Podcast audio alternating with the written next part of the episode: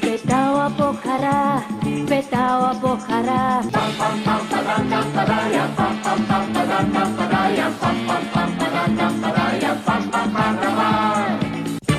Να ζει κανείς ή να μην ζει. Και εκεί ξεκίνησε η αντίστροφη μέτρηση. Θα κατηγορηθώ όπως έχω κατηγορηθεί. Γιατί; Ε, γιατί έτσι.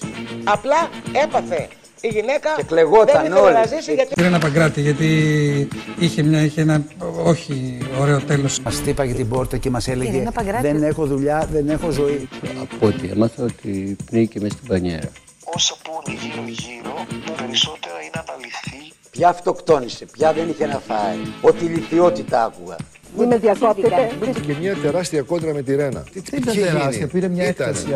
Τη φοβάστε όλοι βέβαια. Εγώ δεν τη φοβάμαι Όμως όλοι οι ηθοποιοί είναι με ψυχολογικά. Και έλεγα καλά ρε, πώς χάλαν τη μνήμη μιας γυναίκας. Θέλω την αλήθεια και μόνο την αλήθεια. Αυτή είναι η αλήθεια. Αυτή είναι η αλήθεια. Αυτές είναι οι αλήθειες για τη Ρένα.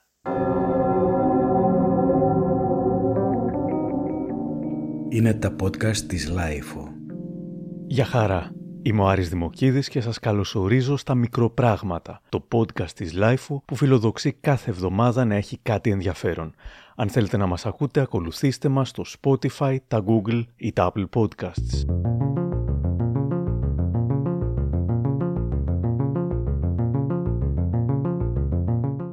Η Ρένα Παγκράτη γεννήθηκε το 1949 στη Δάφνη και είχε καταγωγή από την Κέρκυρα. Το ταλέντο της, ή μάλλον τα πολλά της ταλέντα, φάνηκαν από πολύ νεαρή ηλικία και έτσι ως παιδάκι άρχισε να τραγουδάει στα διάφορα talent show της εποχής, ξεκινώντας μια καριέρα στο τραγούδι όσο πήγαινε ακόμα στο δημοτικό. Η ίδια θα έλεγε κάποτε στην ΕΡΤ. Το τραγούδι με ακολουθεί από πολύ μικρό. Έτσι. Ε, 8 χρονών είχα το πρώτο μου δίσκο 45 στροφών. Μάλιστα, δύο δίσκους 45 στροφών.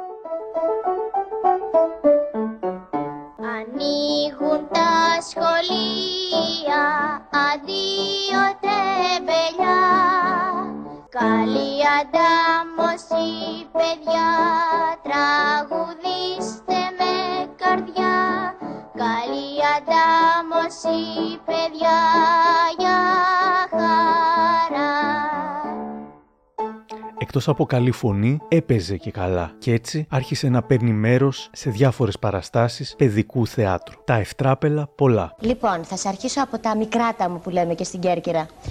Ήμουνα 9 χρονών στο παιδικό θέατρο και δίναμε μια παράσταση με το έργο Τα παιδικά χρόνια του Φραντς Λίστ. Λοιπόν, εγώ έκανα τη φίλη του Φραντς Λίστ και έρχεται η σκηνή όπου ο πατέρας υποδέχεται το γιο του, το Φραντς Λίστ μικρό, που έρχεται από τον Μπετόβεν. Συγκινημένος, πλάτη στον κόσμο, η πλατεία γεμάτη παιδάκια. Σκύβει λοιπόν αυτός ε, κατασυγκινημένος. Φραντς, παιδί μου! Μεγάλη επιτυχία που σε αναγνώρισε ο Μπετόβεν. Και γκρακ του φεύγει όλο το βρακί από πίσω. Προσπαθεί λοιπόν αυτός να μαζέψει μέχρι να μαζέψει το βρακί του από πίσω. Του φεύγουν τα μουστάκια. ε, τι ήταν να το δούμε εμείς τώρα, παιδάκια τα δύο. Αρχίζουμε και παίζουμε την τζιγκολολέτα πάνω στη σκηνή. Έβλεπαν και τα παιδάκια από κάτω και έγινε ο χαμός. Δηλαδή διαλύθηκε η παράσταση. Πού να σώσουμε εμείς παράσταση, ε; Μετά από πέντε παραγωγές παιδικού θεάτρου, το 1961, σε ηλικία μόλις 11 ετών, η Παγκράτη παίζει στο θίασο της Έλλης Λαμπέτη, στο θαύμα της Άννι Σάλιβαν, ενώ την επόμενη χρονιά μετά τη συνεργασία με τη Λαμπέτη παίζει στο Εθνικό Θέατρο, με την Κατίνα Παξινού και τον Αλέξη Μινωτή, στο σπίτι της Μπερνάρντα Άλμπα. Όπως είναι λογικό, θεωρήθηκε παιδί θαύμα, όμως αυτή θα χαρακτήριζε τον εαυτό της αλλιώς, μιλώντας αργότερα στη Βίκη Μιχαλονάκου. Παιδί Τα στάβλο παιδάκια. λοιπόν. Όχι, παιδί που δούλευε.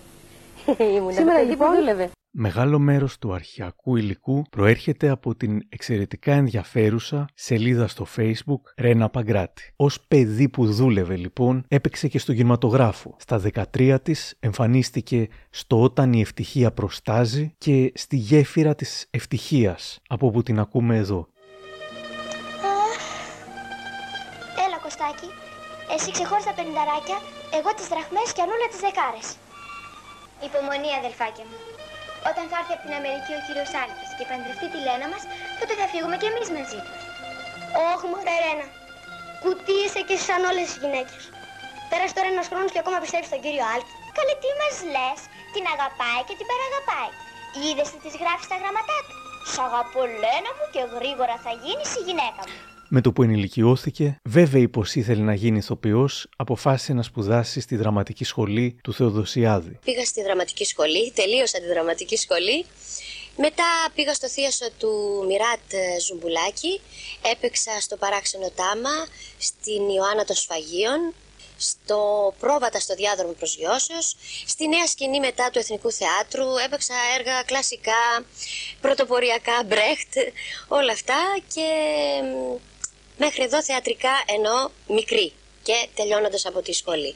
Το ταλέντο της ήταν αναμφισβήτητο, οι προτάσεις φυσικά ήταν πολλές. Συνέχισε να παίζει στο θέατρο, αλλά ξεκίνησε και να εμφανίζεται στην τηλεόραση. Η πρώτη εμφάνιση ήταν στην παιδική εκπομπή Θεία Λένα στο κανάλι TED. Το TED τηλεόρασης ενόπλων δυνάμεων θα μετονομαζόταν αργότερα σε ENED και μετά σε ΕΤ2. Μόλις είχε ξεκινήσει η τηλεόραση, ήμουνα μαθήτρια στη δραματική σχολή. Επαγγελματίας βέβαια από μικρή στο θέατρο, αλλά στη δραματική σχολή ήταν καθηγητής μου ο άντρας της, ο Κροντιράς, και με είδε εκεί και μου είπε ότι χρειάζεται ας πούμε, ένα τέτοιο πρόσωπο σαν το δικό μου, η Θεία Λένα, η γυναίκα του, η Αντιγόνη Μεταξά. Πήγα, με είδε και πράγματι έπαιξα μαζί της στην τηλεόραση και έκανα ένα χαρακτηριστικό τυπάκι, τη γαρουφαλίτσα από τη φουσκομαγουλίτσα. Τώρα έχω και λίγο φουσκό έτσι. Πιάσε με λίγο έτσι. Κοντινό. Τώρα κάνε μου κοντινό. να δουν ότι είμαι φουσκομαγουλίτσα στα σίγουρα. Λοιπόν, να συγκεντρωθώ τώρα, να τα βάλω εκεί που ήταν τα μαλάκια. Ευτράπελα υπήρχαν και στις ζωντανές μεταδόσεις της Θείας Λένας. Τηλεοπτικό Σαρδάμ. Λοιπόν, ήμουν στην παιδική εκπομπή της Θείας Λένας και τελευταία στιγμή μου αλλάζουν τα ζωντανή εκπομπή, μου αλλάζουν τα λόγια. Mm -hmm. Μου αλλάζουν, ας πούμε, κάτι φράσεις. Ήταν πολύ δύσκολες. Έλεγα, θα φορέσω, ας πούμε, την ποδίτσα μου, το γιακά μου, μου είπανε κολάρο και τα λοιπά και συνεχίζω. Αρχίζω λοιπόν. Σου έβγαλαν το γιακά και σου Ναι, μου είπανε κολάρο. Λοιπόν, λέω, παιδιά, λοιπόν, φόρεσα, είδατε όπως είδατε τώρα την ποδίτσα μου, την μπλε, έδεσα τα κοτσιδάκια μου, να και τα φιωγκάκια μου, έβαλα και το άσπρο μου το κολαράκι. Γκρο πλάν σε παιδική εκπομπή.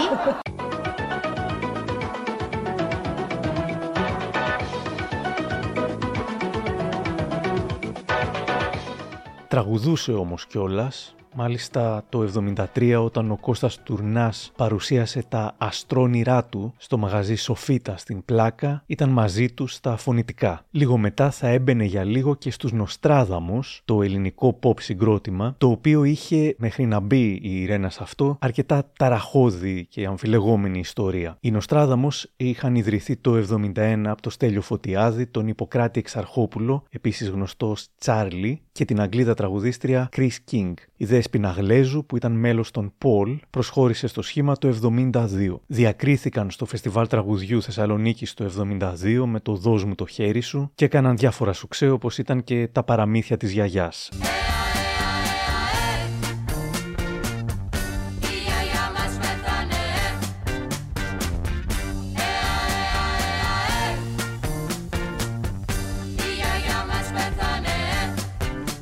Στο ζενής της επιτυχίας τους το 1973 ένα σκάνδαλο και ξαφνική πτώση.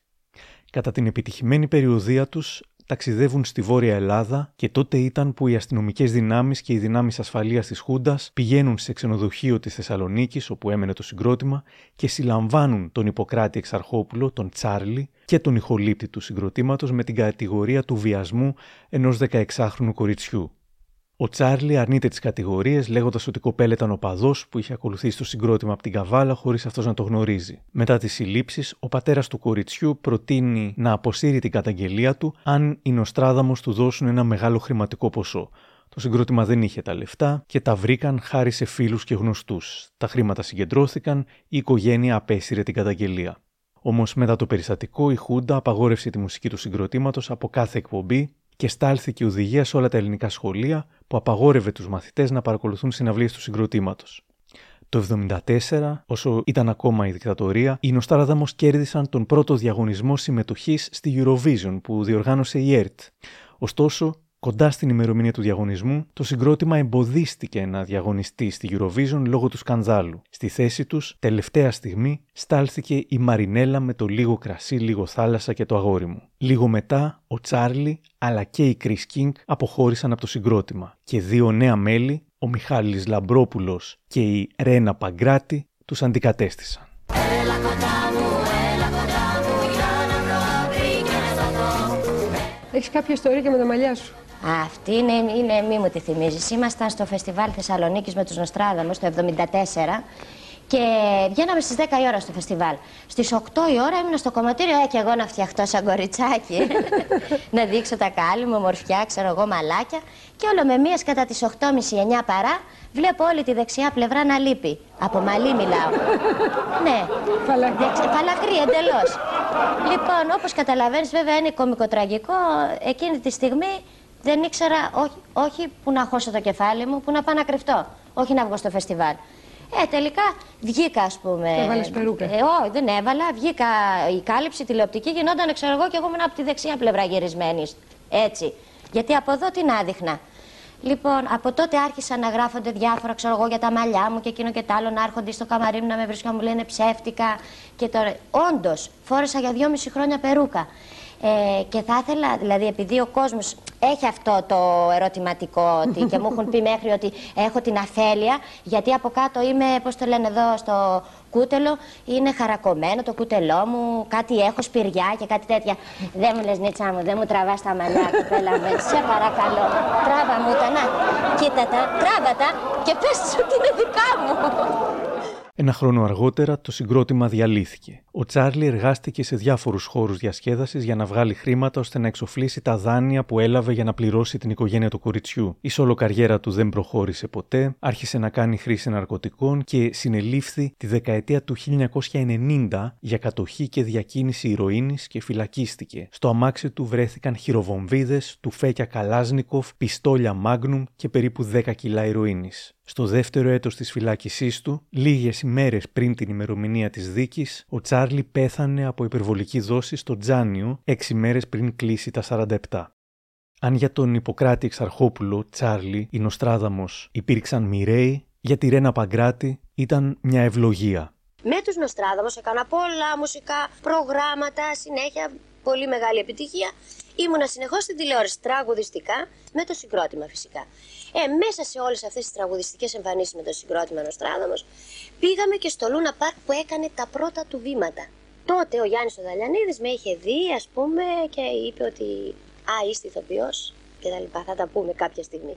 Ε, μετά όταν διαλύθηκε το συγκρότημα, δεν άρχισε βέβαια να διαλυθεί το συγκρότημα, ε, συνεργαστήκαμε με τον Γιάννη τον Δαλιανίδη στο Λούνα Πάρκ.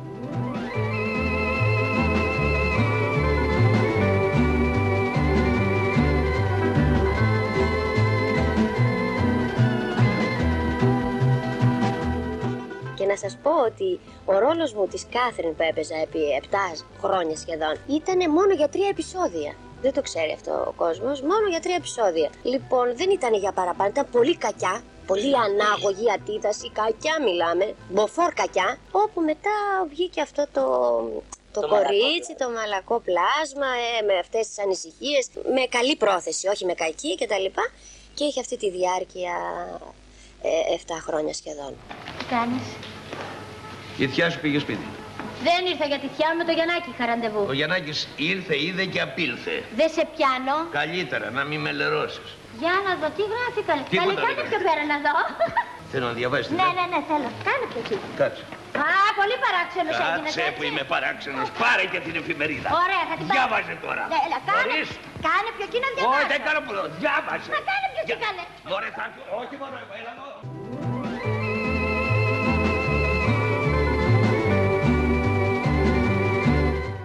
Το σύριαλ είχε τεράστια επιτυχία και χάρη στο Λούνα Πάρκ η Παγκράτη έγινε πρώτο όνομα. Κάθε τόσο ήταν στο εξώφυλλο της Μανίνας, του περιοδικού Βεντέτα, το τηλέραμα την έβαλε στο εξώφυλλο για τον γάμο της Κάθριν, ντυμένη νύφη σε μια σκηνή από τη σειρά. Ένα άλλο παιδί του Δαλιανίδη, ο Μάκης Δελαπόρτας, θα την γνώριζε, αν και πολύ μικρότερός της, και θα παρέμεναν φίλοι για όλη της τη ζωή. Μίλησα σήμερα με τον Μάκη Δελαπόρτα που μου λέει η Ρένα Παγκράτη ήταν ένας άνθρωπος της ζωής μου.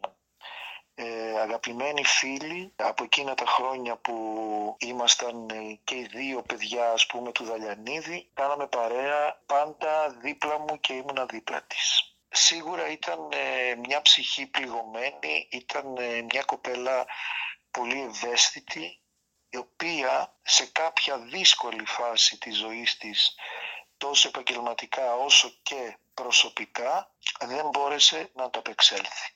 όσα πούνε γύρω-γύρω, τα περισσότερα είναι αναλυθή, γιατί κανείς στην ουσία δεν ξέρει τι συνέβαινε μέσα στο ίδιο της το σπίτι. Η πιο καλή της φίλη ήταν η Δούκησα, η Λιζέτα Νικολάου και εγώ. Όλοι οι άλλοι δεν ήταν οι φίλοι της, οι κοντινοί. Εντάξει, ό,τι πούνε όλοι οι άλλοι δεν είναι έτσι. Αυτοί ήταν οι τρεις φίλοι της ζωής της. Κανείς άλλος. Η τραγουδίστρια Δούκησα έφυγε από τη ζωή το 2010. Οπότε από τους τρεις εν ζωή είναι ο Μάκης Δελαπόρτας που θα μας μιλήσει σήμερα και η τραγουδίστρια Λιζέτα Νικολάου. Και είμαστε τυχεροί γιατί και αυτή δέχτηκε να μας μιλήσει σήμερα. Πίσω στο Λούνα Πάρκ όμως και την Κάθριν, για την οποία συχνά τη ρωτούσαν σχετικά με τα κοινά τους στοιχεία. Το πρώτο κοινό σημείο που έχω με την ε, Κάθριν του Λούνα Πάρκ ήταν ότι και είναι, σε όποιους ρόλους έκανα μετέπειτα, η ζωντάνια. Το κέφι, το μπρίο και η καλοσύνη που την έχω σαν άτομο. Δεν είναι εγωιστικό. Είμαι πολύ καλό παιδί.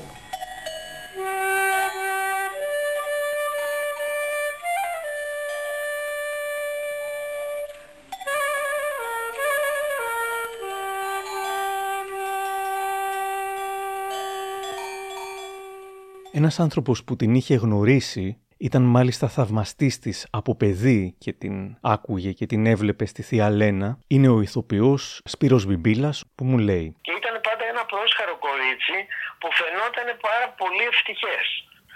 Όταν τη γνώρισα αργότερα σαν άνθρωπο, κατάλαβα ότι ήταν ένα κορίτσι που δεν ήταν ευτυχισμένο στην πραγματικότητα. Ήταν αρκετά εσωστρεφής, αρκετά πληγωμένη από τους ανθρώπους και τα μάτια της ήταν μελαγχολικά. Δεν ήταν χαρούμενα.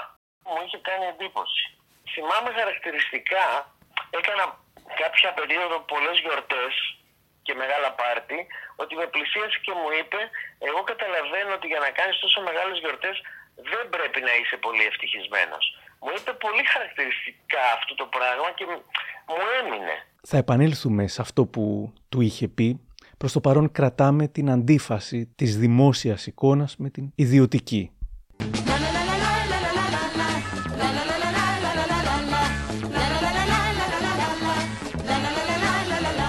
Η Παγκράτη ήταν πια στάρ της τηλεόρασης, ταυτόχρονα όμως συνέχιζε την τραγουδιστική της καριέρα. Το 1976 μαζί με την Μπέση Αργυράκη, τον Ρόμπερτ Βίλιαμς, τον Τάκη Αντωνιάδη διασκεύασαν ξένα τραγούδια της Eurovision. Και όλοι μαζί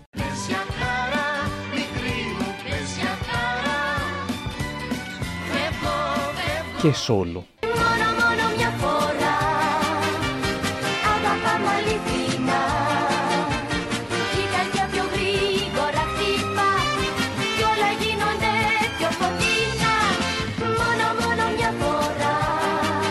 Χάρη στις νεανικές ταινίες τις οποίες θα έπαιζε στη συνέχεια θα έκανε και νέα σουξέ. Πριν όμως από αυτά έσκιζε με τον Καζανόβα. Μα δεν μπορώ να τον έχω μόνο εγώ.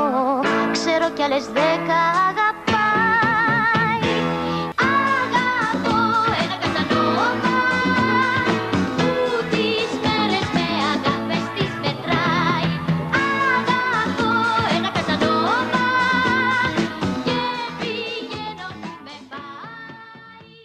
Τραγουδούσε σε πολλές μεγάλες πίστες και κάπου εκεί γνώρισε την πολύ καλή της φίλη Λιζέτα Νικολάου. Η τραγουδίστρια μας λέει σήμερα. Ε, την ήξερα, αλλά γνωριστήκαμε στη, στα Δειλινά που τραγουδούσαμε με άλλους μεγάλους ε, καλλιτέχνες, όπως ήταν ο Χάρη Κλίν, ο Μητροπάνος, Μητσιάς, πάρα πολύ τέλος πάντων. Και γνωριστήκαμε εκεί και συνεχίσαμε να κάνουμε παρέα. Ήταν και πλακατσού, όπως λέμε.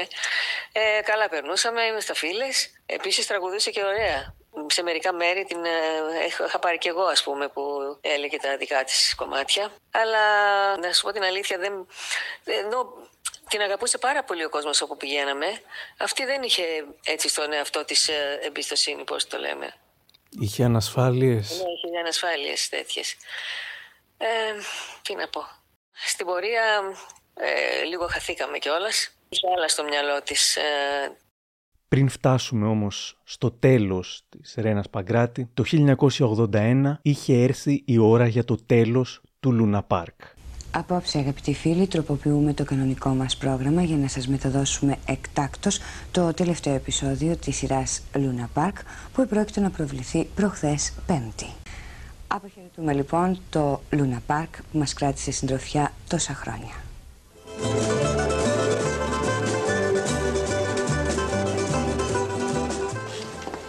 Καλησπέρα, μπαρμπούλη μου. Καλώς. Και χρόνια πολλά. Να είσαι καλά, γιατί πήγαινε με ευχές. Το χρόνια πολλά δεν πηγαίνεις σε σένα, πηγαίνεις στη φιλενάδα σα, την Ελένη, που σήμερα έχει τα γενέθλιά της και γιορτάζει. Λοιπόν, να σας ζήσει. Να μας ζήσει και να μας ψήσει. Η πρώτη της κινηματογραφική ταινία ως ενήλικη ήταν το «Γυναίκες στα όπλα» με τη Ρένα Βλαχοπούλου το 79.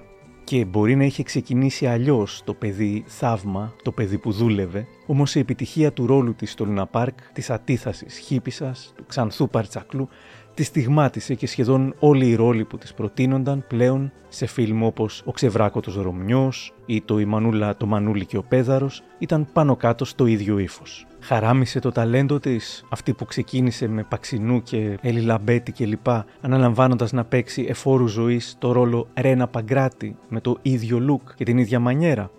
Ίσως, όμως ήταν δικό της το ταλέντο, δική της και η επιλογή. Στο θέατρο οι επιτυχίες πολλές, κυρίως σε επιθεωρήσεις. Το 1983 στο Ακροπόλ παίζει και τραγουδά μαζί με τον Θανάση Βέγκο, αλλά και τον Χρόνη Εξαρχάκο στην τελευταία του θεατρική εμφάνιση.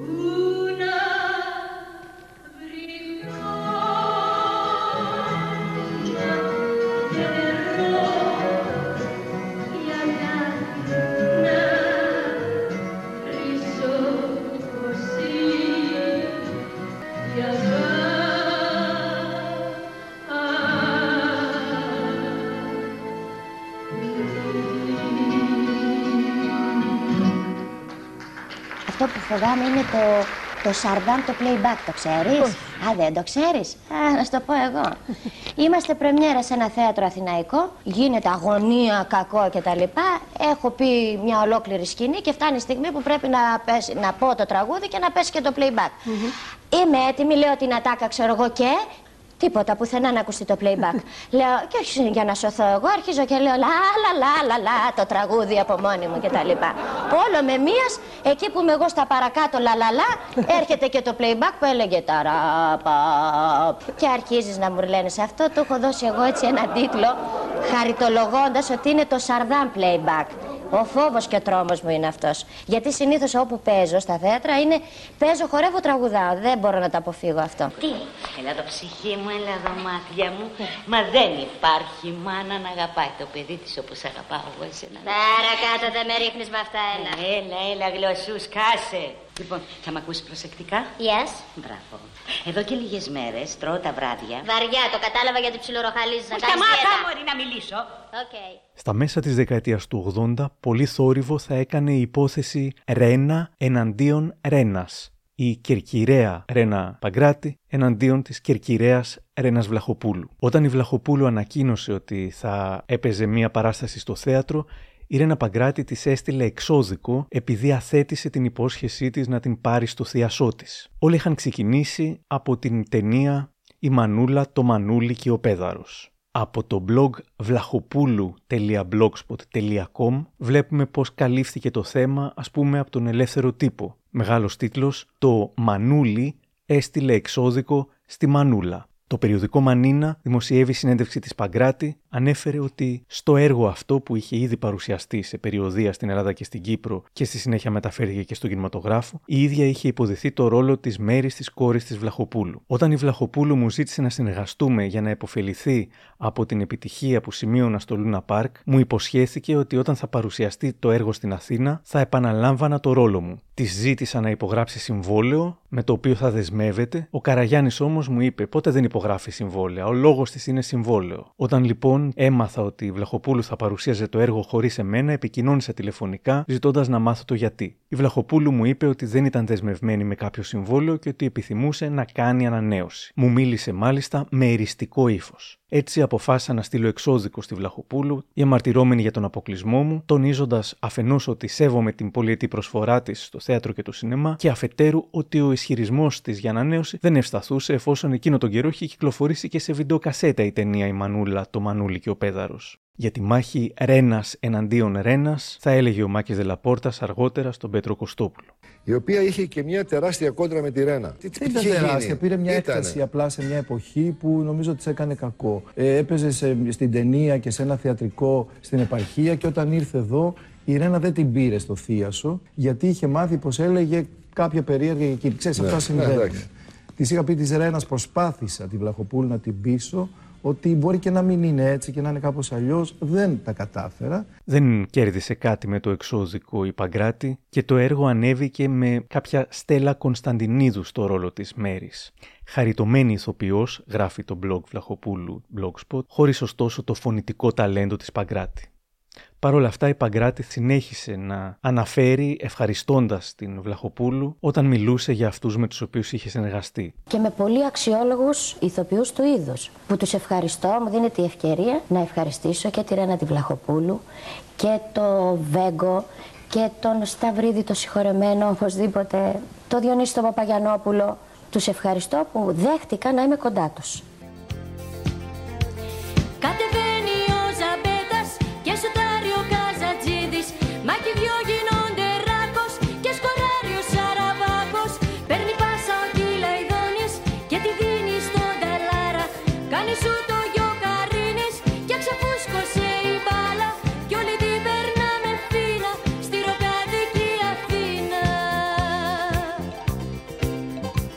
Πάντως στο πρώτο μισό των 80s η Παγκράτη έγινε ακόμα πιο αγαπητή και ως τραγουδίστρια όταν ο Δαλιανίδης την επέλεξε για τις κινηματογραφικές του επιτυχίες, τις νεανικές κομμωδίες του όπως ήταν το βασικά καλησπέρα σας, οι ραδιοπειρατές, καμικάζι αγάπη μου και έλα να γυμνοθούμε darling.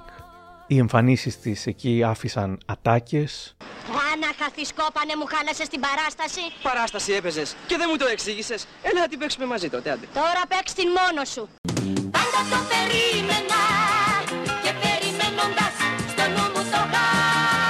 Πάντα το περίμενα γιατί μου φαίνεται είμαι μαζόχα. την έχουμε ταυτίσει εκείνη την περίοδό της με τον Στάθη Ψάλτη. Κοίτα το Ρενάκι, σαν ψέματα μου φαίνεται. Αγαπούλα μου. Στάθη μου. Αγαπούλα. Και δεν μου λες μη. Καλός, μωρέ, καλός. Ο Χάι. Α, είναι και Χάι. Αμέ. Και τι δουλειά κάνει αυτός ο Χάι; Disc jockey. Α, επιστήμονας ο άνθρωπος. Μα είπα κι εγώ ποιος σοβαρός άνθρωπος θα αγαπήσει αυτό το μουρλό. Ο Ψάλτης χρόνια μετά το θάνατό της θα δήλωνε για το ταλέντο της. Η Παγκράτη ήταν αριστούργημα. Ήταν θεία σε ό,τι και αν κάναμε. Έχουν κάνει δύο-τρεις ταινίες μαζί, οι οποίες είναι φανταστικές. Ήταν μια ηθοποιός ε, ντάμα, αλλά εκπληκτική. Με, με πολύ ταλέντο και με πολύ τραγούδι.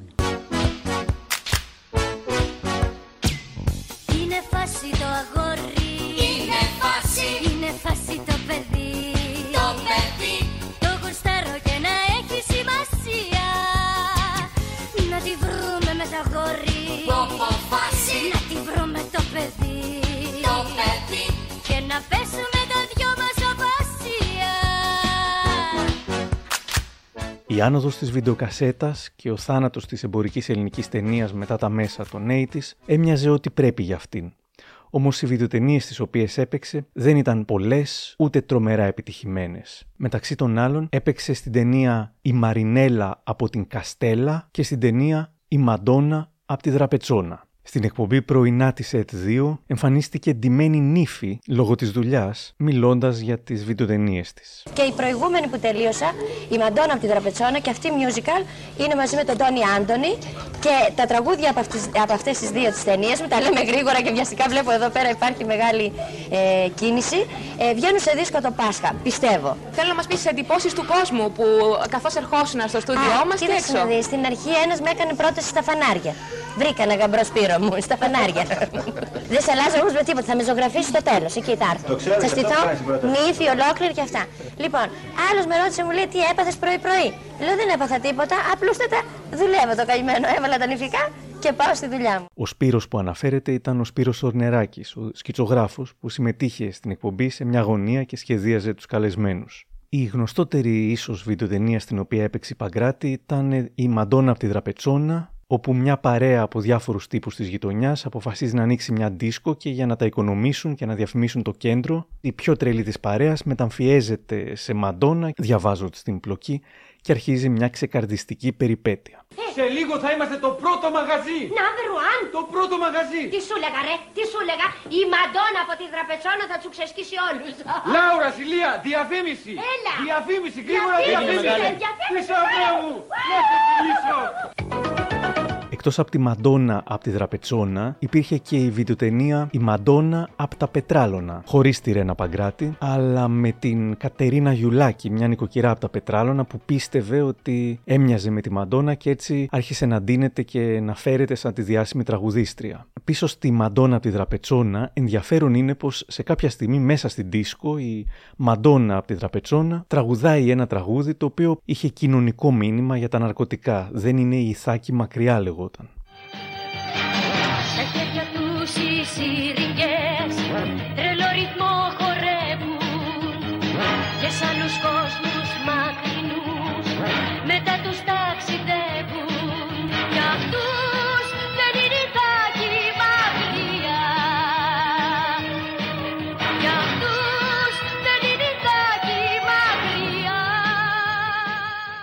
Όμως οι εποχές άλλαζαν και η πορεία της Παγκράτης στο χώρο του θεάματος ήταν πτωτική. Στο blog Βλαχοπούλου διαβάζουμε: Φαίνεται πως η Παγκράτη είχε επαγγελματικά την πορεία πολλών ηθοποιών της δεκαετίας του 70, που ενώ γνώρισαν μεγάλη επιτυχία, μετά και την δύση του βίντεο χάθηκαν από τα φώτα της δημοσιότητας. Κάποιοι κατέφυγαν στη διπεθέ, άλλοι αποχώρησαν από το θέατρο, αναζητώντας άλλες επαγγελματικές διεξόδους. Η Ρένα Παγκράτη θεωρώ πως ήταν πιο ταλαντούχα από το μέσο όρο των συναδέλφων της, ωστόσο δεν ξέφυγε από την κοινή τους μοίρα.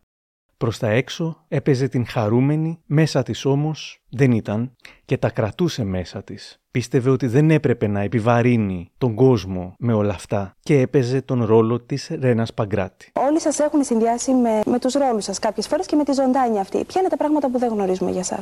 Το μόνο που γνωρίζει ο κόσμος είναι αυτή η ζωντάνια που υπάρχει, το τραγούδι που πάντα με ακολουθεί μέσα στη δουλειά.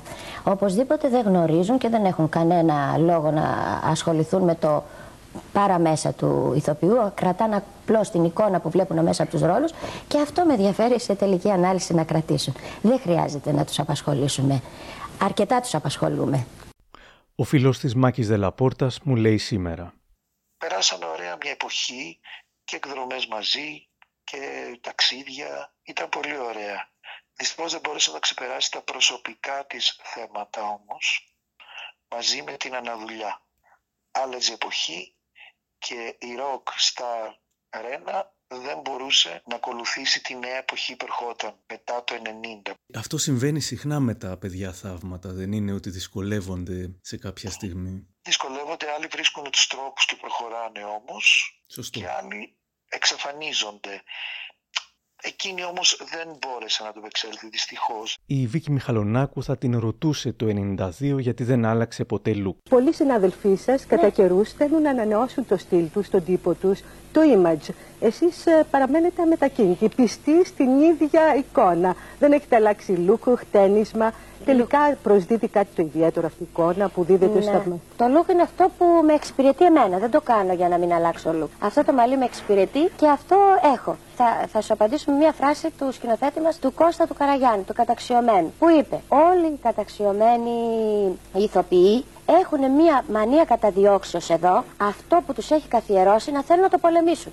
Να θέλουν να κάνουν κάτι άλλο. Αυτό το πράγμα δεν συμβαίνει έξω. Δεν προσπαθεί να γκρεμίσει, να χαλάσει Τον τύπο του. τον τύπο του. Όχι ότι Το εγώ image. ε, ε, το Είναι image. σήμα κατατεθέν της καταξίωσής σας, Όχι, με άλλα ναι. λόγια. Γιατί εδώ παλεύεις για να κάνεις κάτι. Όταν κάνεις κάτι, να πάει να τον γκρεμίσεις, να, δεις κάτι- να δείξεις κάτι Εσείς άλλο. δεν στον κόσμο. νιώθετε την ανάγκη να ανανεωθείτε καθόλου; Μα συνέχεια είμαι ανανεωμένη. Τι, επειδή δηλαδή δεν φεύγει αφέλεια, αφού και να τη βγάλω την αφέλεια και στις ταινίες μου ακόμα μου ζητούν η Να παραγωγή έχετε να έχω την το αφέλεια ίδιο στο στυλ. εξώφυλλο για να μην βγάλω μια άγνωστη. Κι αν δεν άκουγε τις συμβουλές για ανανέωση, μια φορά έβαψε μαύρα τα μαλλιά της για το εξώφυλλο του δίσκου, του προσωπικού δίσκου που έβγαλε το 92 της αγάπης στο παιχνίδι. Ήταν αγνώριστη.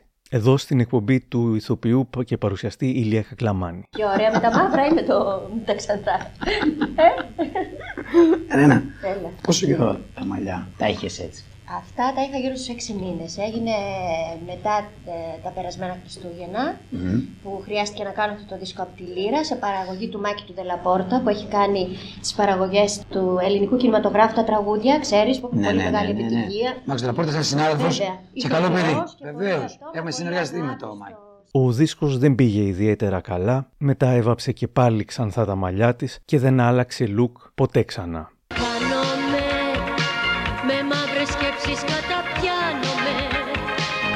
Η συνέντευξη στη Μιχαλονάκου στην εκπομπή Ραντεβού το μεσημέρι της ΕΤΕΝΑ θα είναι σίγουρα μία από αυτές που θα βάλω όταν θα φτιάξω καινούριο επεισόδιο με άβολες συνεντεύξεις. Την εκπομπή παρουσίαζε ο Βαγγέλης Παπαδόπουλος. Εγώ θα σε οδηγήσω στη Λύκη την Μιχαλονάκου. Τη φοβάστε όλοι βέβαια. Μα, καθόλου. Δεν ξέρω γιατί.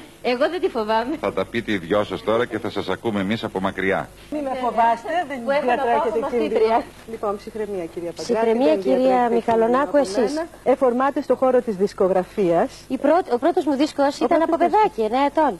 Είναι μια πρόκληση αυτό για το κοινό σας, πιστεύετε, κυρία Παγκράτη. Ποιο, τότε. Το, να ετοιμάζετε ένα δίσκο. Να Ποιο; δοκιμάζετε τα εκφραστικά σας μέσα σε ένα νέο είδος. Ακούστε, κυρία Μιχαλονάκου, εγώ δεν είναι ότι δοκιμάζω. Από παιδάκι με ακολουθεί το θέατρο, το τραγούδι, ο κινηματογράφος, από παιδάκι. Είναι βιώματα, έτσι έχω μεγαλώσει. Ε, θα ήθελα να μου Δεν πείτε- κάνω κάτι καινούριο. Ναι. Θα ήθελα να μου πείτε σε έναν χώρο υπερκορεσμένο, όπως είναι ο χώρος εγχώριας δισκογραφίας, τι το καινούριο περιμένετε να δώσετε; Να σας πω κάτι. Πώς βλέπετε τα πράγματα, νομίζετε ότι τελικά θα προσφέρετε σε αυτό το χώρο; Μα, μα, μα, με αυτή την προπόθεση κάνω οποιοδήποτε βήμα, όπως κάθε καλλιτέχνη. Ότι θα προσφέρω. Αν είναι να μην προσφέρω, τότε παρακαλώ να μην πάρει κανείς αυτό το δίσκο. Πέρα από τη Αν δισκογραφική... είναι να κάνει κακό.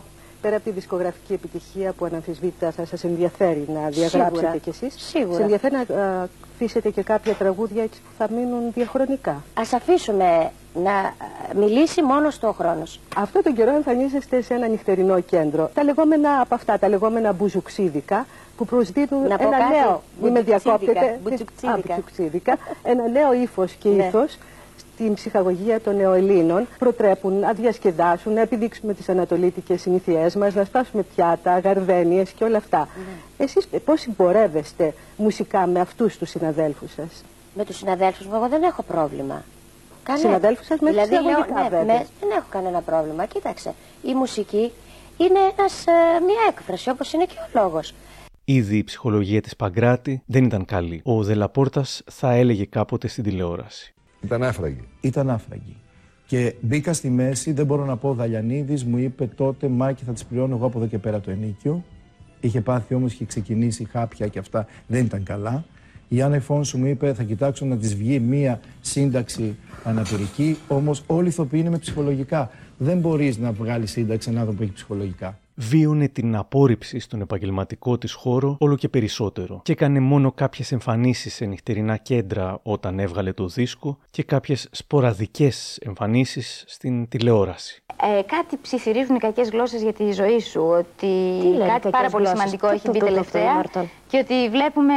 Ήμαρτον, ε, Παναγία δεν μου, ξέρω, το να σου ταλούδα βαρεύεις. μου, τα ακούς; Να σου... κάτι πολύ σημαντικό έχει μπει τελευταία στη ζωή σου. Μια μεγάλη αγάπη που. Το είπανε ήμαρτον, δεν πρόλαβα Ναι. να το γνωρίσω. Έτσι, αυτά, Δεν αυτά πρόλαβα μαθαίνονται να το και κυκλοφορούν γνωρίσω. γρήγορα. Εσύ, εσύ στο είπας. χώρο μας. Δεν σου λέω, Εγώ έτσι, για είπα. να τζιτζιρίζεσαι. Νομίζω είπα σωστά; Δες, δεν να σου περιμένουμε λέω, κάτι πολύ ευχάριστο, Δεν κάτι σου πολύ λέω. σημαντικό Τι- στη ζωή σου. Πρόσφατο είπες και όλα. Πολύ πρόσφατο, πολύ ευχάριστο. Τι να περιμένουμε; Wait, please, wait. Με όλες μας τις Λοιπόν, ευχές, Ρένα.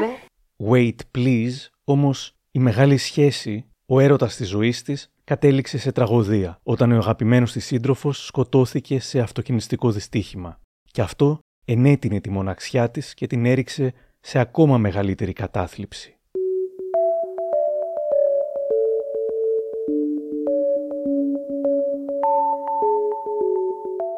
Το 1997 χτύπησε πολλές πόρτες και το μόνο που κατάφερε να βρει ήταν ένας μικρός ρόλος και για μονάχα ένα επεισόδιο της λάμψης του Νίκου Φόσκολου όπου εμφανίστηκε για λίγο ως μάρτυρας σε μια δίκη με εισαγγελέα την α, περίφημη Βίρνα Δράκου, την Κάτια Δανδουλάκη. Πού μένετε; Στη διπλανή πολυκατοικία. Στην πολυκατοικία δηλαδή που βρίσκεται ακριβώς πλάι στο κατάστημα που κατεδαφίστηκε σχεδόν και λαιλατήθηκε από την κατηγορούμενη και την παρέα της. Μάλιστα. Έτσι είναι. Ναι, ναι. Είδατε λοιπόν αυτή την περίφημη παρέα να σπάει τη βιτρίνα; Μάλιστα. Σπάγανε τα τζάμια με φωνές και γέλια. και ξυπνήσατε; Μάλιστα. Βγήκατε στο μπαλκόνι; Ου, βγήκαμε, μάλιστα. Και πώς ήταν αυτή η παρέα, κυρία Μάρτης, το μέλλον του τόπου που λέμε. Ήτανε μεθυσμένοι. Και μαστουρωμένη μήπως; Αυτό δεν το ξέρω εγώ, δεν το είδα, δεν μπορώ να το πω. Ήταν τύφλα στη μαστούρα. Φτιαγμένοι, όπως λένε στη διάλεκτό τους. Παραπατούσαν, Ου, μάλιστα. έδειχναν ζαλισμένοι, άγριοι, έξαλλοι. Μάλιστα. Φώναζαν, έσπαγαν τη βιτρίνα βγάζοντας άγριες κραυγές και άναρθρες.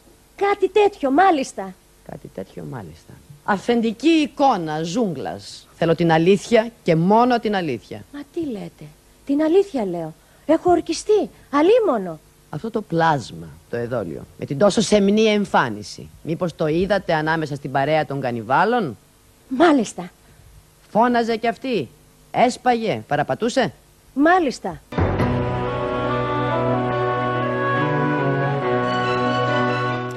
Ήταν Ιούλιος του 1997, όμως αυτή η μικρή εμφάνιση, στην οποία οι περισσότερες ατάκες της ήταν η λέξη «μάλιστα», δεν βοήθησε. Λίγο καιρό πριν φύγει από τη ζωή με αυτόν τον τρόπο που έφυγε, ε, με είχε πάρει τηλέφωνο και μου μιλούσε με πάρα πολύ μελαγχολικά λόγια για τη ζωή της και κατάλαβα ότι δεν είναι καλά. Την είχε πειράξει πάρα πολύ που δεν τη ζητούσαν στη δουλειά, ε, ότι η ίδια πια ζητούσε να τη βάλουν σε δουλειές. Της έκανε πάρα πολύ κακό ψυχολογικά αυτό το πράγμα και την αποκαρδίωνε. Ο Μάκης Δελαπόρτας μου λέει σήμερα κάποια στιγμή κάποια προβλήματα επαγγελματικά αλλά και προσωπικά τη βρήκαν σε μια δύναμη φάση της ζωής της. Την επηρέασαν ε, ιδιαίτερα σε εκείνη την δύσκολη περίοδο, ιδιαίτερα όταν ε, η σχέση τέλος πάντων που είχε, δεν θυμάμαι το όνομα τώρα τέλος πάντων, ε, για τέσσερα χρόνια σκοτώθηκε και εκεί ξεκίνησε η αντίστροφη μέτρηση νομίζω.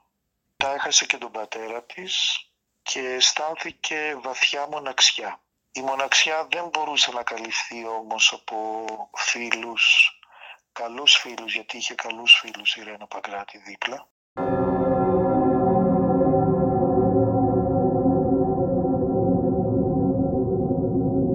Η Ρένα Παγκράτη πέθανε στην Αθήνα στις 25 Ιουνίου του 1998 από φαρμακευτική δηλητηρίαση.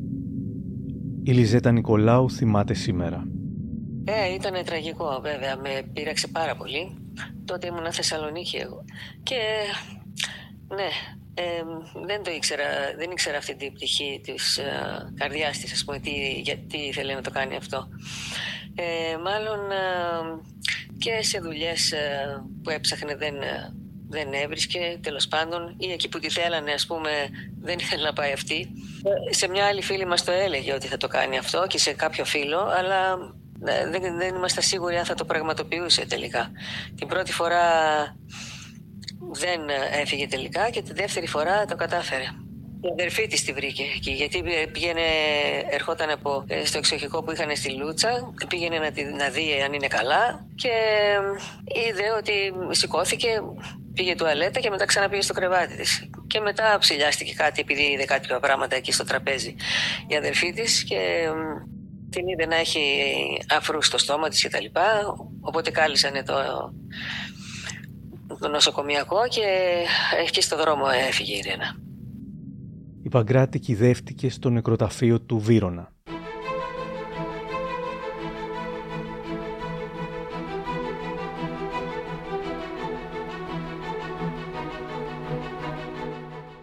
Ο Χάρης Ρώμας, μιλώντας στην Ελένη Μενεγάκη, Πέθανε ένας φίλος μου, ένας γνωστός, αρκετά γνωστός ηθοποιό που έπαιζε σε σαπουνόπερες κυρίως, αλλά ήμασταν μαζί από την πρώτη μέρα που περάσαμε στις σχολές. Στις σχολές, και είχε φτάσει ένα σημείο, είχε παίξει και ο Κωνσταντίνου και Ελένης. Και κάποια στιγμή μου είχε πει με μεγάλη αξιοπρέπεια: Βοήθησέ με, δεν αντέχω. Δεν έχω δουλειά. Δεν μπορώ να επιβιώσω. Και είχα αισθανθεί τόσο άσχημα, γιατί πρέπει να βρεθεί και ο κατάλληλος ρόλος. Ε, ξέρεις, δεν, δεν είναι ότι ό,τι να είναι μπορείς να το βάλεις όποιον να είναι, όπου να είναι, όπως να είναι.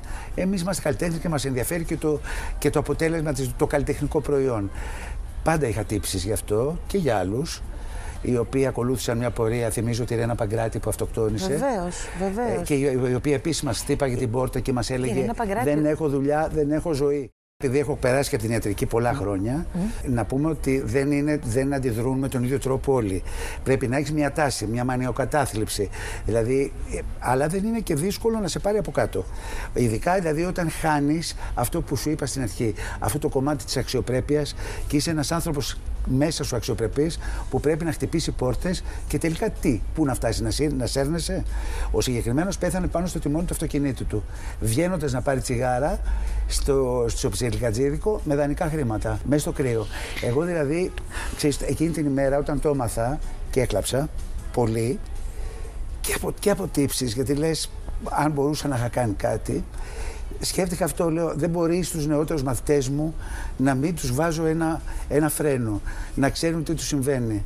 Μέχρι τότε έλεγα πάντα την αγαπημένη μου φράση από ένα ποίημα της Κικής Δημουλά που λέει «Ε, από εδώ που αισθάνομαι δεν υπάρχει θάλασσα, όμως υπάρχει.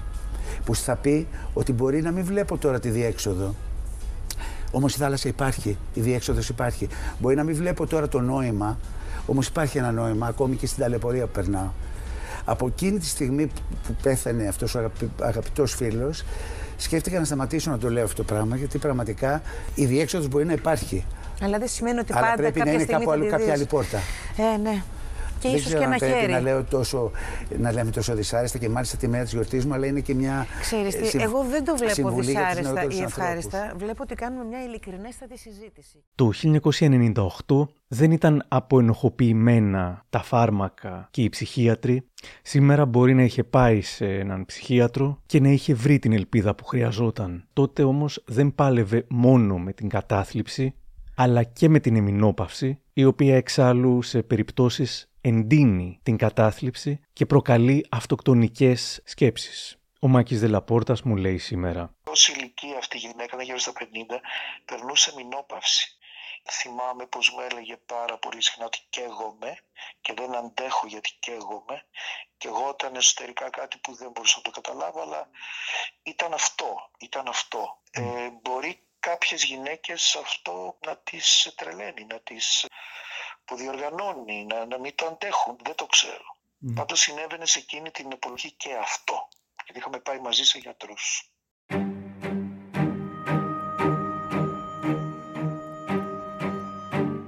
Γιατί αποφασίζει κάποιος να αυτοκτονήσει, πώς μπορεί αυτό να αποτραπεί και πώς μπορούμε να βοηθήσουμε κάποιον ο οποίος σκέφτεται την αυτοχειρία. Μίλησα σήμερα με την ψυχολόγο Ντενίς Νικολάκου, η οποία παρουσιάζει στα podcast της Lifeo το εξαιρετικά ενδιαφέρον podcast Cinema Therapy. Η Ντενίς Νικολάκου μου λέει ότι καταρχάς θέλει να λύσει μια θεμελιώδη παρεξήγηση. Η αυτοκτονία δεν είναι μια ιδεολογική επιλογή που κάνει κάποιος. Για την ακρίβεια αυτό μπορεί να συμβεί όταν ο πόνος που βιώνει ένα άτομο είναι πολύ μεγαλύτερος από ό,τι μπορεί να αντέξει και να χειριστεί σε μια συγκεκριμένη και δεδομένη περίοδο της ζωής του. Αυτό, όπως καταλαβαίνεις, δεν τον καθιστά ελαττωματικό ή τρελό, γιατί υπάρχει η λανθασμένη πεποίθηση ότι από κατασκευής, όπως λένε, υπάρχει προδιάθεση και προκύπτει αυτή η κατάσταση. Δεν ισχύει αυτό. Ο λόγος που μπαίνει σε μια τέτοια διαδικασία ένα άτομο είναι γιατί θέλει να, να βρει ένα καταφύγιο και καταφεύγει λοιπόν σε αυτές τις φαντασιώσεις που βέβαια κινδυνεύουν να γίνουν πράξη όταν έχει συσσωρευτεί μέσα του ένα πολύ μεγάλο ψυχολογικό βάρος και δεν αντέχει άλλο να το κουβαλάει. Γι' αυτό το λόγο θέλει να απαλλάξει τον εαυτό του από τον πόνο και να του επιτρέψει να καταρρεύσει. Ο αυτοκτονικός ιδιασμός ε, θέτει ένα κέραιο ερώτημα. Θέλω να είμαι εδώ. Όπως ε, πολύ ποιητικά είχε, είχε γράψει ο Σέξπιρ στον Άμλετ, να ζει κανείς ή να μην ζει.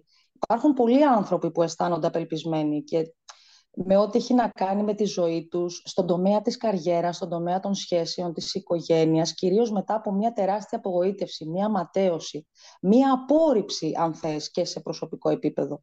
Οι αυτοκτονικές σκέψεις και τα συναισθήματα που τις ε, συνοδεύουν προκύπτουν συνήθως από μια υπαρξιακή κρίση. Και εδώ που τα λέμε, οι περισσότεροι από εμάς έχουμε περάσει κάποια στιγμή στη ζωή μας μια τέτοιου είδους κρίση. Το 2014 ο Μάκης Δελαπόρτας μιλώντας στον Πέτρο Κωστόπουλο θα έλεγε πως η Ρένα Παγκράτη ένιωσε ότι έχασε κάθε ίχνος αξιοπρέπειας που είχε όταν ένας γνωστός ηθοποιός Της υποσχέθηκε βοήθεια, αλλά δεν της την έδωσε ποτέ. Η οποία αυτοκτόνησε πώς, με τι, με χάπια. Με χάπια. Με χάπια. Επίσης, ένας μεγάλος πρωταγωνιστής, δεν θέλω να πω όνομα, της είχε υποσχεθεί πως θα τη βοηθήσει, θα της πήγαινε λεφτά, δεν της πήγε ποτέ. Και αυτό ήταν, ίσως να ήταν και η αφορμή που είπε ότι δεν μπορώ να Η περιμένω χαριστική- τίποτα από κανέναν. η χαριστική βοήθεια. Τέλος. Έχω Αντίθετα- αξιοπρέπεια. Ένα χρόνο μετά, απαντώντας, ο Στάθης Ψάλτης, μιλώντας στον Γρηγόρη Αναούτογλου, είπε τα εξής, δίνοντας και μια εκδοχή περί μπανιέρας που δεν νομίζω ότι ισχύει. Θυμάσαι καθόλου τη στιγμή που σου ανακοινώνεται ότι χάνει τη ζωή της εκείνη. Ε, δεν θέλω να αναφερθώ εκεί γιατί θα κατηγορηθώ όπως έχω κατηγορηθεί. Γιατί; Ε, γιατί έτσι. θα Εν κατηγορηθείς πάση εσύ για την Ρένα περιπτώσει. Παγκράτη. Ε, επειδή εντάξει, δεν χρειάζεται να πω. Ότι δεν τη βοήθησες δηλαδή; Όχι, τη βοήθησα. Ήθελα να τη βοηθήσω πάρα πολύ. Εν πάση περιπτώσει δεν. Όχι, συγγνώμη που επιμένω, απλά δεν έχω καταλάβει γιατί να κατηγορηθείς εσύ για το θάνατο μιας γυναίκας. Ε, γιατί ε, όταν με είχε πάρει τηλέφωνο η Ρένα, δεν θέλω να μιλήσω. Δεν θέλεις, ωραία. Δεν Πάντως θέλω να πούμε για τον κόσμο που δεν δεν ξέρει, θέλω. νομίζω ότι η, η, η Ρένα Παγκράτη αυτοκτόνησε. Τι πράγμα; Ότι αυτοκτόνησε, Αυτοκτόνησε, δεν α, α, η αυτοκτόνησε. Ρένα Παγκράτη αυτοκτόνησε. Αυτό δεν ήταν το πόρισμα. Ε, το, το πόρισμα δεν το γνωρίζω. Ε, γνωρίζω ότι από ό,τι έμαθα ότι πνίγηκε μέσα στην πανιέρα. Μάλιστα. Τώρα πώς πνίγηκε και γιατί δεν το γνωρίζω. δεν Μάλιστα. ξέρω. Δηλαδή τι είδα, μου- βγήκε και είπε κανείς κάτι τέτοιο δηλαδή για την Παγκράτη. Τώρα μου κάνει φοβερή εντύπωση. Πρώτη φορά μου το λες αυτό. Ναι, δυστυχώς, γιατί είπα κάποιες αλήθειες. Πάντως, μια διαφορετική εκδοχή έδωσε ο ηθοποιός και παρουσιαστής Ηλίας Χακλαμάνης, μιλώντας στο Χάι και την Εύη Κρανιδέλη το 21, υποστηρίζοντας ότι Δεν ξέρουν τι λένε, πόνο παίζουν μόνο. Ποια αυτοκτόνησε, ποια δεν είχε να φάει. Ό,τι λιθιότητα άκουγα. Και είμαι ο μόνο που βγήκα και είπα πήγε από ευαισθησία. Πέθανε από- επειδή μπορεί από, τη- από τον πόνο της, από την καρδιά της. Μόλις σκοτώθηκε ένας φίλος της, να μπουκομενό, ιδιωτικά της, έπαθε πραγματικά μετά μια ψυχική κατάπτωση και κατέρευσε. Και λέγανε, δεν είχε να φάει. Πίναγε. Πώς δεν της έδινε ο ψάρι χωρέστονα. Πώς δεν της έδινε ο άλλος. Και έλεγα, καλά, ρε, πώς χαλάνε τη μνήμη μιας γυναίκας. Ξέρουν αν κρατιότανε από την Κέρκυρα και αν είχε λεφτά η οικογένειά της. Άρα δηλαδή η Ρένα Παγκράτη δεν Από αυτοκτόνησε ευαισθησία, καμία σχέση. Γιατί δεν είχε να περάσει. Καμία σχέση. Και το βιοποριστικά. λέω με το κέρδο γιατί πήραν οι ψώστε και μου λέει. Ηλία, κύριε Κακλαμάνη, όπως τα λέτε είναι. Από τότε που έπαθε, που δεν ήξερα ότι θα Έπαθε πάρει η ένας γυναίκα ιδιωτικά ψυχολογικό της είχε κάτι. θέμα, Και θα σου πω γιατί, γιατί δεν το έχασε κατάλαβα τον εγώ. άνθρωπο που αγαπούσε. Θα σου πει, λένε τα κανάλια ώρα και τι καλάνε. Τι, τι είναι αυτό; Μα δεν είναι στα κανάλια. Και, Ποια; και υπάρχει και στο YouTube. Ποιος το είπε; ε, Παντού. Ε, λοιπόν, τι θα πει Ότι αυτό; αυτό υπάρχει. Γι' αυτό λέω από τους Η 10, αισθητο- αν η 10 δημοσιογράφοι αισθητο- δύο η μετράνε. της, Οι 3 και η οι 8 αισθητο- λένε ότι θέλουν. Απλά έπαθε η γυναίκα Και κλεγόταν δεν ήθελε όλες, να ζήσει γιατί εκεί, έχασε τον άντρα που αγαπούσε. όπως συνήθως. Άρα λοιπόν από αγάπη. Βέβαια, ο ανιψιός της Ρένας Παγκράτη, από τον οποίο ζήτησα δηλώσεις, δεν νομίζω ότι αρνείται την αυτοκτονία. Αυτό που δήλωσε στην εφημερίδα News ο κύριος Γιάννης Γραμματικός ήταν ότι η θεία του έβαλε τέλος στη ζωή της επειδή δεν έβρισκε δουλειά. Είναι ψέματα ότι πεινούσε και δεν είχε χρήματα. Είχε κάνει το κουμάντο της. Η θεία μου είχε μεγάλο άγχος με τη δουλειά της. Προσπαθούσε μέσω αυτής να ξεφύγει. Έβλεπε λοιπόν ότι δεν της έδιναν ρόλους και είχε απογοητευτεί. Θα έλεγα ότι είχε πάθει κατάθλιψη εξαιτίας αυτού. Η δουλειά της ήταν το φως της. Συχνά πυκνά έλεγε «Τι γίνεται με μένα, ήρθε το τέλος, δεν με θέλουν πλέον, δεν θα ξαναπέξω». Εκτός όμως από την ανεργία υπήρχε και ένα ερωτικό ζήτημα, την είχε καταβάλει, την είχε εξουθενώσει, λέει ο νηψιός της. Σε κάθε περίπτωση αναρωτιέμαι αν υπάρχουν κάποιες ενδείξεις ότι μπορεί κάποιος να πραγματοποιήσει μια αυτοχειρία. Ναι, μου λέει η ψυχολόγος Ντενής Νικολάκου. Για παράδειγμα, ξαφνική αλλαγή στη διάθεση, ένας παρορμητισμός, κατανάλωση και χρήση αλκοόλ, ουσιών κτλ. Το άτομο αυτό συνεχώς επιδιώκει να μένει μόνο του, αγοράζει περίεργα προϊόντα που δεν τα αγόραζε πριν. Έχει εκδηλώσει ενδιαφέρον να, να τακτοποιήσει νομικές υποθέσεις ή περιουσιακά στοιχεία ή ένα ιστορικό του ατόμου με κατάθλιψη ή μανιοκατάθλιψη, η οποία έχει οδηγήσει ενίοτε και σε κάποιες τέτοιες δηλώσεις, γιατί αυτά τα άτομα έχουν γενικότερα μία στάση απόσυρσης από οτιδήποτε κοινωνικό. Τους διακατέχει μια ανιδονία γενικότερα. Δεν χαίρονται τη ζωή. Δεν βρίσκουν κάτι ευχάριστο. Δεν τους είναι τίποτα από αυτά που υπάρχουν Ρώτησα τον Σπύρο Μπιμπίλα, αυτή τη φορά ως πρόεδρο του Σωματείου Ελλήνων Ηθοποιών. Ερένες Παγκράτη υπάρχουν ακόμα, πιστεύεις, και άντρες βέβαια. και γυναίκες; Βέβαια. Κάνουμε μια δουλειά που πάρα πολύ συχνά οι άνθρωποι είναι πάρα πολύ πληγωμένοι, ειδικά όταν έχουν γίνει αναγνωρίσιμοι και μετά δεν ζητιούνται. αυτό συμβαίνει πάρα πολύ επειδή είμαστε πάρα πολλοί ηθοποιοί. Ε- Είμαστε μεγάλη οικογένεια ας πούμε, αυτό το επάγγελμα και πολλές φορές σταματάνε να μας ζητάνε επειδή βγαίνουν καινούργοι, επειδή έχουν κάποιοι άλλοι διασυνδέσεις περισσότερο από ό,τι έχουμε εμείς. Φαίνεται ότι το επάγγελμά μας είναι τόσο και κορεσμένο Γι' αυτό πολύ συχνά πάνε σε ψυχολόγους, δεν περνάνε ευχάριστα ή περνάνε μεγάλα οικονομικά προβλήματα. Και ειδικά μες στα μνημόνια και στον κορονοϊό, πάρα πολλοί ηθοποιοί που κάποτε είχαν δουλειά, βρέθηκαν να μην έχουν καθόλου δουλειά. Και αυτό τους δημιούργησε μεγάλα ψυχολογικά προβλήματα. Πριν από λίγες ημέρες ε, είδα μια συνέντευξη της ηθοποιού Νατάσας Τσακαρισιάνου, γνωστή από πολλές σειρές και θεατρικά. Έπαιζε στους Αυθαίρετους μαζί με τον Χρήστο Βαλαβανίδη, το ζευγάρι του Ακάπελα και της συζύγου του. Η Νατάσα Τσακαρισιάνου παραδέχτηκε «Δεν ετοιμάζω τίποτα απολύτως. Με έχει ξεχάσει και ο Θεός. Αναφερόταν στην έλλειψη προτάσεων. Θα ήθελα να παίξω στο θέατρο, αλλά δεν μπορώ χωρίς να πληρώνομαι. Ευτυχώς η Τσακαρισιάνου δεν έχει άμεσο βιοποριστικό πρόβλημα. Τι να κάνουν λοιπόν οι ηθοποιοί, ρωτάω τον Σπύρο Μπιμπίλα. Πρέπει να έχουμε την αυτογνωσία ότι κάνουμε μία δουλειά που από τη μια στιγμή στην άλλη μπορεί να μην είμαστε το ίδιο αγαπητοί και το ίδιο ζητήσιμοι. Ε, Βγαίνουν καινούργιοι άνθρωποι, ειδικά αυτό ισχύει για τους Ζεν Πρεμιέ και τη Ενζενή, που επειδή μεγαλώνουν, μετά βγαίνουν άλλοι άνθρωποι που είναι νέοι και ωραίοι και σταματάνε να ζητάνε αυτούς που ήταν πρώτα νέοι και ωραίοι. Ειδικά όταν αυτοί οι νέοι και ωραίοι δεν μπορούν να μεταλλαχθούν σε κάτι άλλο μετά ή δεν έχουν τις προσλαμβάνουσες να κάνουν άλλου είδους θέατρο. Τότε αρχίζει μια, μια πολύ άσχημη κατάσταση για αυτούς, ψυχολογική. Οπότε εκτός από την ε, αυτογνωσία, δηλαδή εσύ θα, πρό- θα τους πρότεινες να αλλάξουν και επάγγελμα ή Ε, Αυτό το λέω πάντα. Ότι πρέπει να κάνουμε και κάτι άλλο, γιατί μπορεί να έρθει μια τέτοια δύσκολη ώρα που να μην μπορούμε να κάνουμε τη δουλειά που μας αρέσει. Και θα πρέπει να βιοποριστούμε. Και αν δεν μπορούμε να βιοποριστούμε από τη δική μας τη δουλειά, πρέπει να έχουμε βρει κάτι άλλο. Να έχουμε το σθένος να μπούμε και σε κάτι άλλο. Ξέρω ηθοποιούς, ας πούμε, που γίνανε πολιτές σε μαγαζιά. Ξέρω ηθοποιό που έγινε ταξιτζή. Δηλαδή, δεν πρέπει να ντρέπεσαι για μια άλλη είδους δουλειά. Ο ηθοποιός στον οποίο αναφέρεται ο Μπιμπίλας είναι ο Σωτήρης Τζεβελέκος, ο οποίος με τη γυναίκα του αγόρασαν ταξί και το λειτουργούνε και ο οποίος κατά σύμπτωση έπαιζε μαζί με τη Ρένα Παγκράτη στο Λούνα Πάρκ. Η Ρένα ήταν υπέροχη. Ήταν μια κομική ηθοποιός με αστήρευτο χιούμορ, έχει πει ο Τζεβελέκος για αυτήν. Ήταν κάτι ιδιαίτερο. Όποιος γνώριζε τη Ρένα θα καταλάβαινε την ψυχούλα της. Όμως δεν είναι πως η Ρένα Παγκράτη δεν προσπάθησε ποτέ να κάνει άλλη δουλειά. Προσπάθησε όμως, δεν την έπαιρναν ίσως και στα σοβαρά. Ο Μάκης Δελαπόρτας θυμάται μια εξαιρετικά άσχημη για αυτήν εμπειρία. Πάνω στην αναδουλειά της, με παρακάλεσε μια μέρα να πάμε που είχε έναν γνωστό κάτι τέτοιο να ζητήσει δουλειά από ένα μεγάλο κατάστημα καλλιντικών για να πάει να δουλέψει. Δεν τρεπόταν να δουλέψει και κάπου αλλού, αλλά ήταν πασίγνωστη η Ρένα Παγκράτη. Ήταν μια φιγούρα πασίγνωστη και αγαπημένη. Και όταν πήγε να ζητήσει δουλειά, το αντιμετώπισαν ε, υπεύθυνοι εκεί τέλος πάντων του καταστήματος, τον αντιμετώπισαν λίγο χιουμοριστικά, του στυλ Αχ, τι χιούμορ έχετε κυρία Παγκράτη, εσείς εδώ μέσα αποκλείεται. Δεν τη δεχόντουσαν. Και εκεί κατάλαβα το πόσο δύσκολο είναι ένας πολύ γνωστός άνθρωπος να μπορέσει να μεταπηδεί σε ένα άλλο κλάδο και να δουλέψει σε ένα άλλο κλάδο. Κουβαλάει πάντοτε τη γνωστή φιγούρα του και φάτσα του. Δεν, δεν ξεπερνιέται αυτό εύκολα. Δεν είναι εύκολο. Και αυτό το αντιμετώπισε εκείνη. Και όταν βγήκε έξω από εκεί, έβαλε τα κλάματα και μπροστά μου. Και μου είπε καταλαβαίνω το πόσο δύσκολο είναι να βρω και μια άλλη είδους δουλειά εκτός από το θέατρο. Το λέω στον Σπύρο Μπιμπίλα για να του δείξω ότι η Παγκράτη προσπάθησε. Δεν έπρεπε να το βάλει κάτω. Ένα άλλο παράδειγμα, ας πούμε, τέτοιου ηθοποιού είναι και τη Φίνου που ήταν πρωταγωνίστρια και αναγκάστηκε να κάνει τον πλασιέ, ε, να κάνει άλλου είδους δουλειές.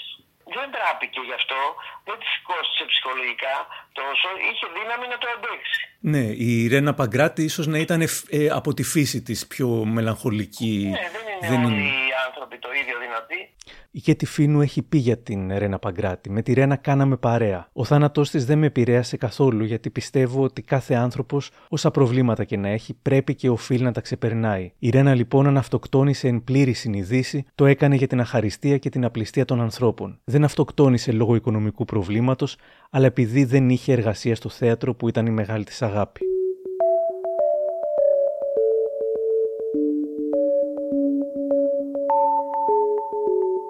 Θυμάστε που ο Σπύρος Βιμπίλας στην αρχή μας είπε αυτό; Έκανα κάποια περίοδο πολλές γιορτές και μεγάλα πάρτι. Με πλησίασε και μου είπε, εγώ καταλαβαίνω ότι για να κάνεις τόσο μεγάλες γιορτές δεν πρέπει να είσαι πολύ ευτυχισμένος.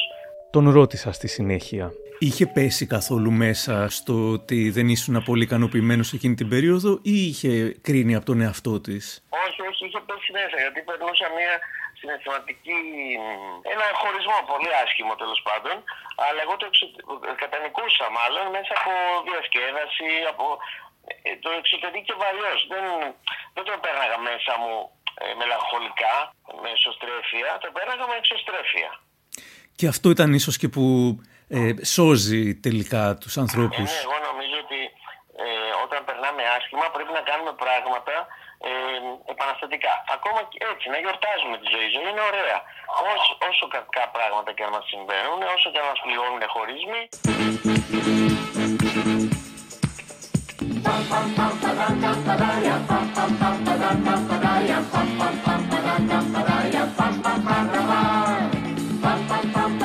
Ποια λύση υπάρχει λοιπόν, ρωτώ την ψυχολόγο Ντενής Νικολάκου.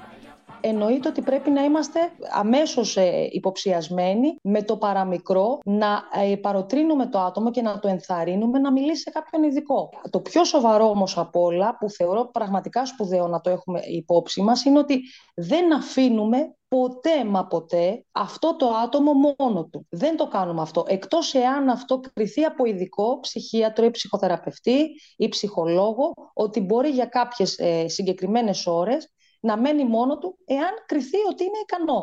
Αν είμαστε εμείς που έχουμε αυτές τις τάσεις, Ε, Πρέπει κάποιος να είναι πραγματικά, να έχει πλήρη συνείδηση του ποια είναι η κατάστασή του για να οδηγηθεί τελικά στο γραφείο ενός ειδικού ή στο γιατρό. Μόνοι μας δύσκολο θα το κάνουμε, Άρη, δυστυχώς αυτή είναι μια μεγάλη αλήθεια. Στατιστικά βλέπουμε ότι τα άτομα δεν μπαίνουν από μόνοι τους στη διαδικασία. Κάποιοι άλλοι δηλώνουν για αυτά τα άτομα ότι έχουν προβεί σε κάποιες δηλώσεις που ήταν πολύ ανησυχητικές και αυτό έχει ως ε, συνέπεια να τα οδηγήσουν ας πούμε με το καλό όπως λέμε έτσι κοινώς, με έναν τρόπο που να τα πείσει αυτά τα άτομα να ζητήσουν βοήθεια. υπάρχει κάποια hotline που λέμε, κάποια γραμμή αν κάποιος θέλει να μιλήσει για την αυτοκτονία; Βεβαίως και υπάρχει γραμμή για την αυτοκτονία. Ο αριθμός είναι ένας τετραψήφιος, είναι το 1018.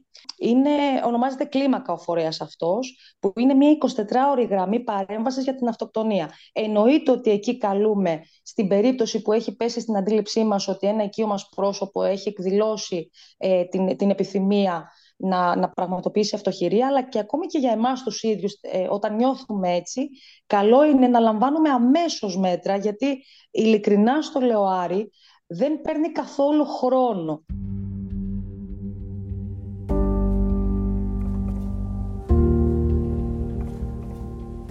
Σε κάποια στιγμή η Ρένα Παγκράτη άρχισε να παίζει ένα ρόλο, το ρόλο της ζωής της. Πίστευε ότι δεν πρέπει να φορτώνει τον κόσμο με τα προβλήματά της, τα κρατούσε μέσα της, φορούσε τη στολή Ρένα Παγκράτη με τα μαλλιά, το λουκ ως ασπίδα, σαν να φορούσε μια πανοπλία που την έκανε πάντα αυτό το χαμογελαστό ροκ πειραχτήρι.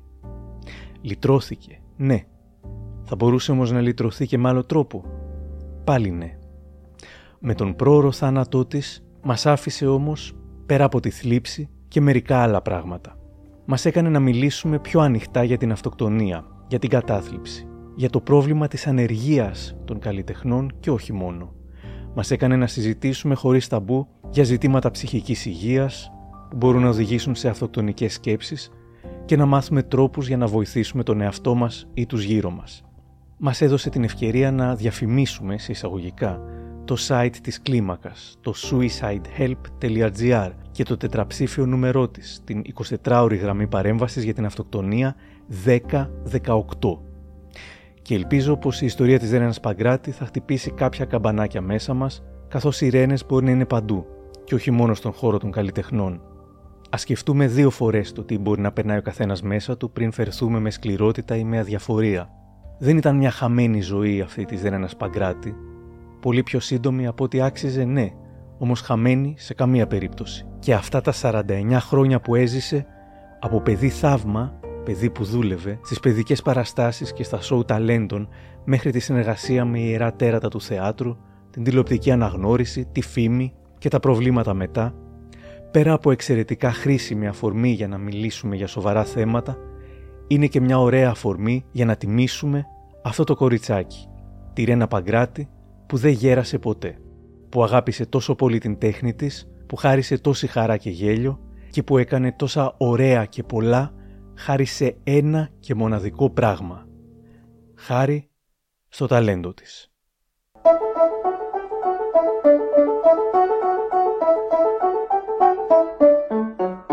Καλή αντάμωση, παιδιά, τραγουδήστε με καρδιά.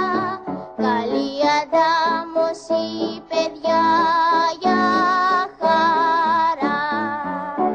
Για χαρά.